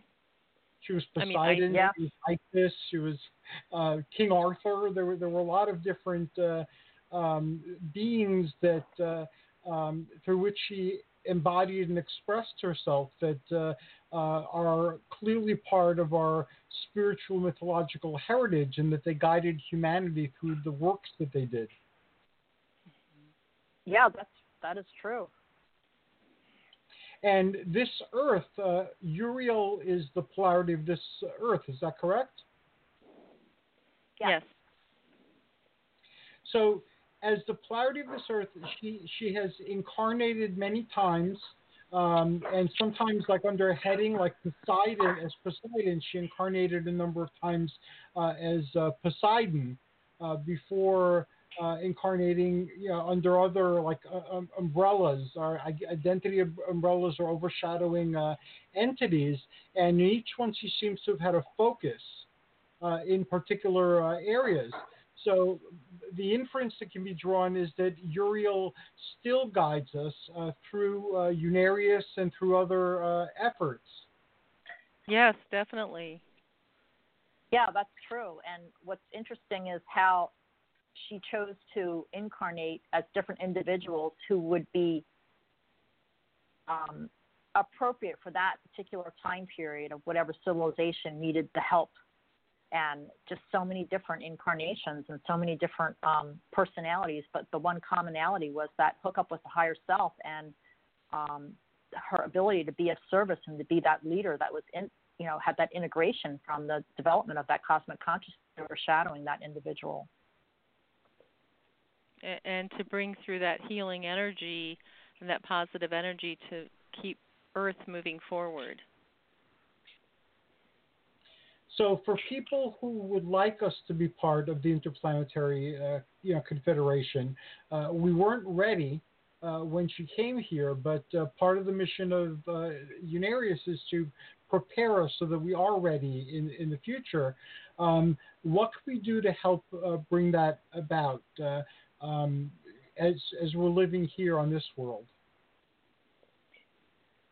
Well, continual openness to your higher self to um, learn about these beings that live on these other planets, to learn, most importantly, about yourself and to take responsibility for yourself and to understand this concept of continuity of life and be open to um, meeting people from other worlds, being open to meeting and learning people in general and recognizing all of us are spirit beings. Um, one of the uh, uh, on a very easy level and is something that Unarius does every year is we host an annual event called the Interplanetary Confederation Day celebration. This year it's October 12th and 13th, and throughout the weekend we do various things to introduce people and learn more about these um, interplanetary confederation planets. And um, if you're not able to attend in person, it's a two-day event we stream most of the events live, so that's a way that people who want to learn more about what's happening can um, watch or listen.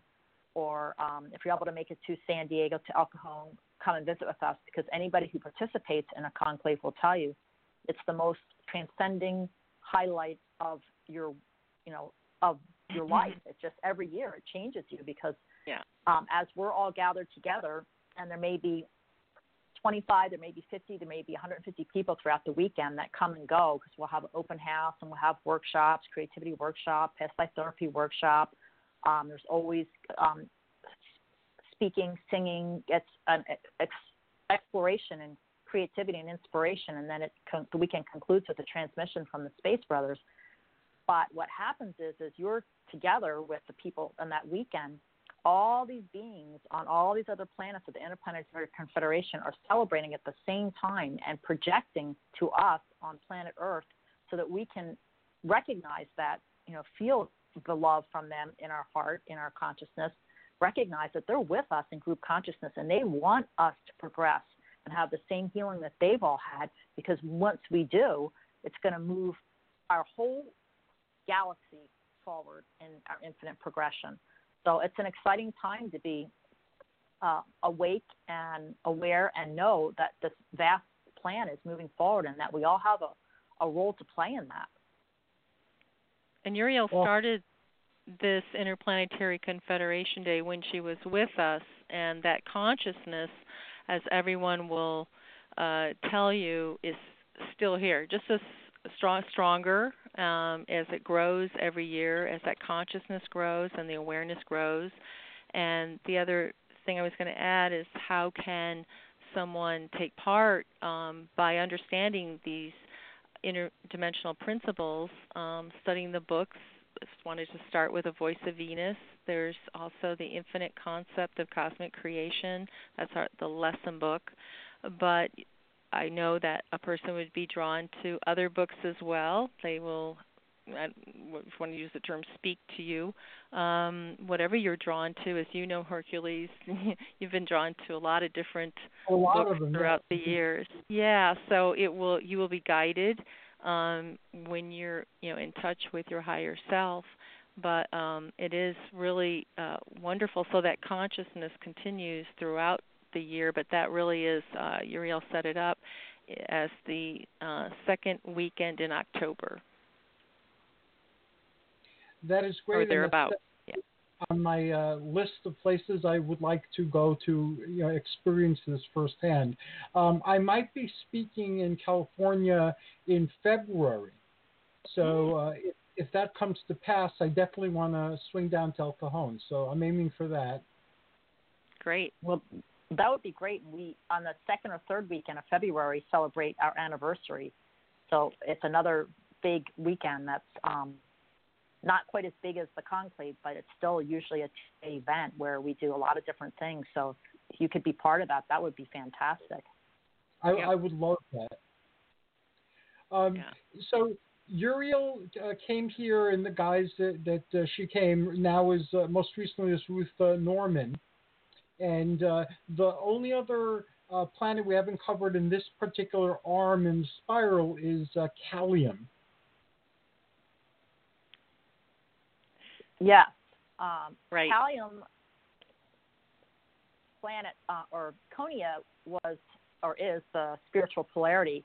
And when Uriel contacted him, it was this um, tall, over six foot tall young man with um, startling, you know, beautiful blue eyes, and he actually was only 12 years old, but recognized by um, the leaders on the planet as someone with of great intelligence because he, um, at five years old, was describing how physics works and just had this intelligence that was unheard of. So um, when he met Uriel, when Uriel started talking to him, he um, was able to psychically see her and uh, began to you know recognize and realize that he had traveled with Uriel. I think it was like a hundred thousand years before, and he he knew her as Iona. So it was. Um, and Jennifer, can you fill in more of what was not happening on their planet or what they needed help with? Well, as he put it, they had um, electronic. They they were really well versed in electronics, but he he used the word. Uh, but they needed help with moral fiber, which later said that they were. I think they were getting a little too off in pleasure seeking, is the way that it was put. So they had a lot of the foundations and understanding of electronics, and but they um, they weren't going forward and um, he was going into the temple. Um, he, uh, there what with the 32 other scientists at that time, and um, he was known as the most, the smartest person on the planet.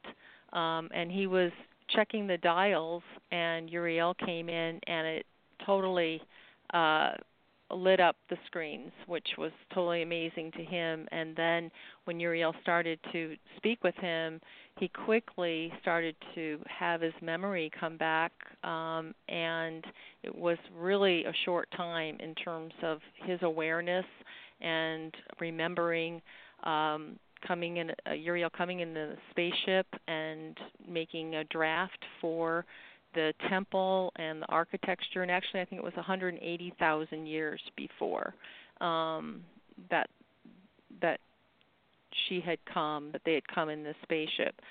So he was the only one who knew how to work in this temple and so he was given that opportunity. And um when it started he was just you know he was so they said quizzical so amazed at what was going on. And um then he, they had these crystals, uh, inverted crystals, and in between there a beam of energy, and Uriel appeared um, in the projection, and then projected to all of these scientists, and that was really the beginning of their progression. And the planet itself is known for this wonderful uh, material, crystalline material um, which is they were using for they're going to be using for making lenses and helping other planets in the end. So there's a lot more, but I was just fascinated fascinated reading these, you know, reading more yeah, about it. It is, it is very fascinating. Um, and are the worlds that are in a particular arm uh, related to each other uh, in some way? Is is there like a different vibration for each of the arms? That's a good question. I'm not aware of that. I'm not either. I'm just aware that the planets that are closer to the cen- center, um, the center, the source um, energy, um, are more developed than those on the outer, M- uh, So such as on- we are on. Yeah. So we're And on but the outer. in terms of the mentality vi- is on the- vibration and what those are, I don't have that answer. Yeah, Okay. we're on the outer arm, Yeah, we're on the outer arm. hmm the complete outer edge. Yep. and the source that's portrayed in the middle, almost like a central uh, sun, um, is that actual or symbolic? That representation. I believe it's symbolic. hmm Okay. Not an actual sun, but it is. I I, I don't know. It's it's a huge energy configuration.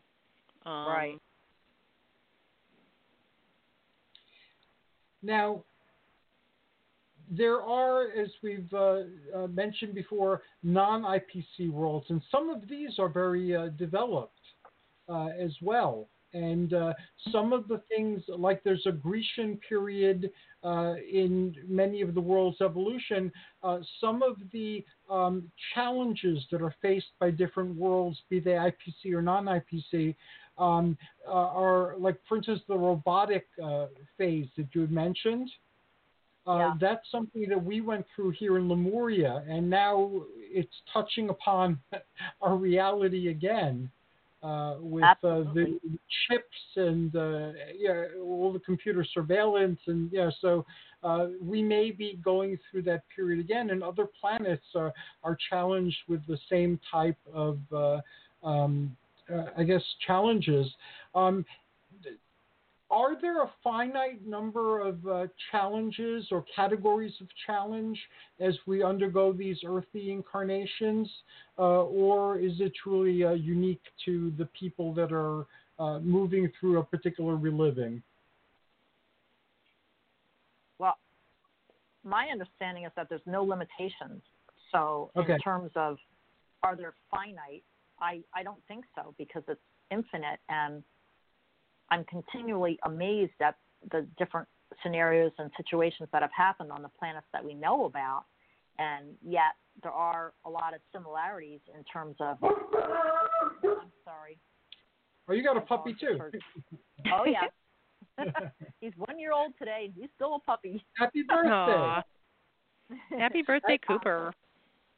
I had to pick Thank up my you. dog and put her on my lap. Otherwise, she would have yowled for the Okay. entire. Okay. but um, how, what variation of the theme that occurs is what's infinite in nature, but yet we still have the same lessons to learn and the same principles to learn of how we function, how the world around us functions, and so that's what would be a constant. But the you know the amount of problems or scenarios that a particular planet can go through is infinite in nature. And but yeah, we like you talked about. That's a good an, um, analogy with the artificial intelligence and the robot, you know, robots.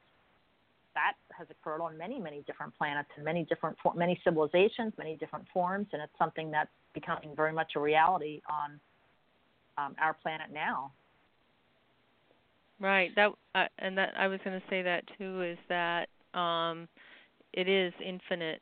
So it's not doesn't have a limit, but you know, there are so many different beings and life forms and I know the book um uh traveling well it's the Starship Voyager book Yes. Exploring the Um, universe they- with Starship Voyager. Right, exploring the universe with Starship Voyager, and they go to different planets, and sometimes they can't.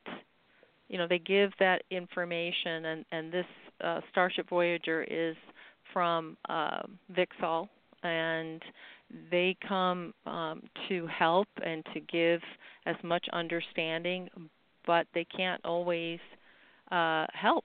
And They can't you know, interfere.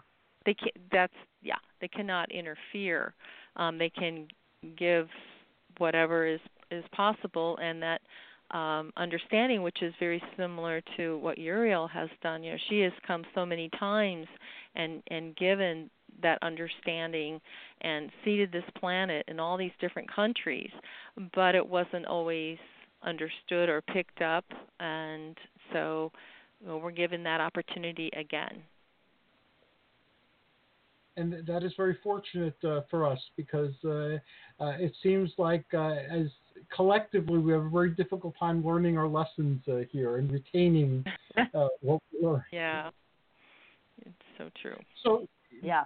so being a Unarian is an exciting spiritual uh, adventure, uh, and uh, in time. Uh, it's something that lasts for extraordinary amounts of, uh, of, of time. Um, is there an ultimate purpose uh, to our uh, incarnational experiences in the Unarian revelations? I say there's- yes. uh, an ultimate purpose is to continually learn and And grow. and to Mhm. and be of service, which is what these advanced beings, these space brothers, are. Is their whole purpose and reason for being is to do that and to constantly be giving of self and um, they work together in group consciousness. They're creative. They're expressive. They're um, constantly learning and constantly projecting love to those of a lesser development with no judgment because they've been there, they've done that, they understand. But yet, there's, there's not a point where there's not a nirvana where you're at the end and you say, "Oh my gosh, I've made it." It's continual. And as you said earlier, Uriel and the moderator talk about that throughout the text that they're they know that there's more beyond the tenth dimension that they're looking up to and learning. So it, it's just ongoing. But we're on the very beginning plebeian, third dimensional, slow as molasses, egos as big as can be, brains as tiny as can be, reliving our past, starting point. But it's exciting to be a student because we know that there's infinite potential and, and we can see, literally see the light and say, I don't know anything, but boy, I know there's a, so much more I can learn and so much joy and inspiration I can feel as I study and, and let go of this past and accept that hard, um, hard rock of oh my gosh, I can't believe I did that, and letting it go and being open to spirit and the help that we get, making those positive changes, and then when we change, we see that change within everyone around us. So it, is a wonderful, wonderful, very difficult but very wonderful opportunity to be a student. And it's not exclusive to Unarius. These principles are available in so many different forms in so many different ways. It just is now up to date with the scientific aspect combined with the, um, the spiritual and the philosophical um, veins that were you know present in the Grecian era, but now it's brought up to date where it's much more comprehensive and um, challenging, but um, just more complete way to study and learn about life. And and wow. the benefits are so incredible. And I mean, Tracey said so beautifully. Thank you, Tracey. Um, I was going to add, Uriel would say, "I'm just one small cog in the wheel." Yeah, that's what she that would say. I think we heard her the humility that yeah you experience from them is it's just such a wonderful concept to conceive and and when you feel one small mode of humility it's like wow i can't believe how big my ego was because i feel so humble now and that yet that's how they function all the time mm-hmm. And that's a very worthwhile thing to be doing and something to be looking forward to uh, that uh, you know once you've learned your lessons you can help others learn theirs uh, mm-hmm. because ultimately and eventually we're all energy and we're all one so uh, if you don't do that, you just perpetuate uh, uh, the tumultuous uh, experiences that we're currently undergoing. And and also the yeah. beauty is you don't have to necessarily say anything. You know, with that positive consciousness, that positive consciousness goes out and touches so many people, and they receive what they need so it's the whole yeah it's it's it's an incredible way to live the other aspect is um, recognizing that those of us who are studying and attempting to apply the principles to our lives we're not teachers. We're not um, way showers. All we are are students of life and we hope in the most humble way possible we can be examples to others. Through what jennifer just talked about is that um, you know, when we're attuned with our higher self, we're a conduit for the space brothers to come through us and project to other people, to everyone that we know around us, so that they feel that love. And they may not know what it is, it may not, um, they may not understand it, but yet they feel something that they don't feel from a lot of other people. And that's the difference. That's the um, the love that Unarius is, love in action, coming through us to the best of our ability. And that is a phenomenally powerful place to leave today's uh, conversation. So thank you uh, to both of you. Um, we have a couple of minutes. Uh, can you share how folks can explore more about uh, Unarius? Definitely. Um, go to unarius.org, www.unarius.org. There is the Facebook page. We stream classes you can sign up, and that's on Sunday and Wednesday evenings. And they start at seven o'clock, and you can see them if you can't Pacific make that evening. Pacific They're recorded time. Pacific time. and then we have the events. Um, Tracey, additional. We have, uh, well, th- those are going to be on our web page, but as we talked about, we have our anniversary event in February, about the second or third weekend of February. We have the um, Interplanetary Conclave of Light celebration, October 12th and 13th. And then we have on, I believe it's August 18th, is a special class on creativity, um, where students are going to express different aspects of creativity. Um, and we have different events throughout the year that people are, and we, we post it on our um, web page. And if you sign up for our email list, which you can do on our web page, we let you know about things that are happening, and we don't bombard you with a ton of. Um, we just let you know what's happening. Um, we ha- we air on public access stations around the country, and one station, LA 36, which you, again you can check this out on our website. We have about 20 shows that you can access on demand. It might be more than that now. I'm not sure. Um, and then several stations actually um, air our shows live, so you can watch them live on um, the internet. So we also are on Instagram, so you can follow us on Instagram. So there's a variety, oh, and then you can email us at U-R-I-E-L at unarius.org, and our website is www.unarius, U-N-A-R-I-U-S dot org. And um, Facebook page, just type in Unarius and we should come up and like us. And again, we don't post lots of stuff, but what we do is very interesting. There's a, lot of ways that you can find out. And you can call us, you can email us, and we're happy to talk, answer questions. And if you're obviously, if you're in San Diego area, please come and visit. Um, on our website, you can Google tour the Unarius Center, which is absolutely beautiful. But even better is visiting it in person because you'll um, be taken on the ride of your life when you see Mm-hmm. how beautiful the Temple of Light is. Yep. Thank you to both of you. Uh, they're going to shut us off in a second or two, but thank you so very much. Uh, this was awesome. I look forward to our next conversation.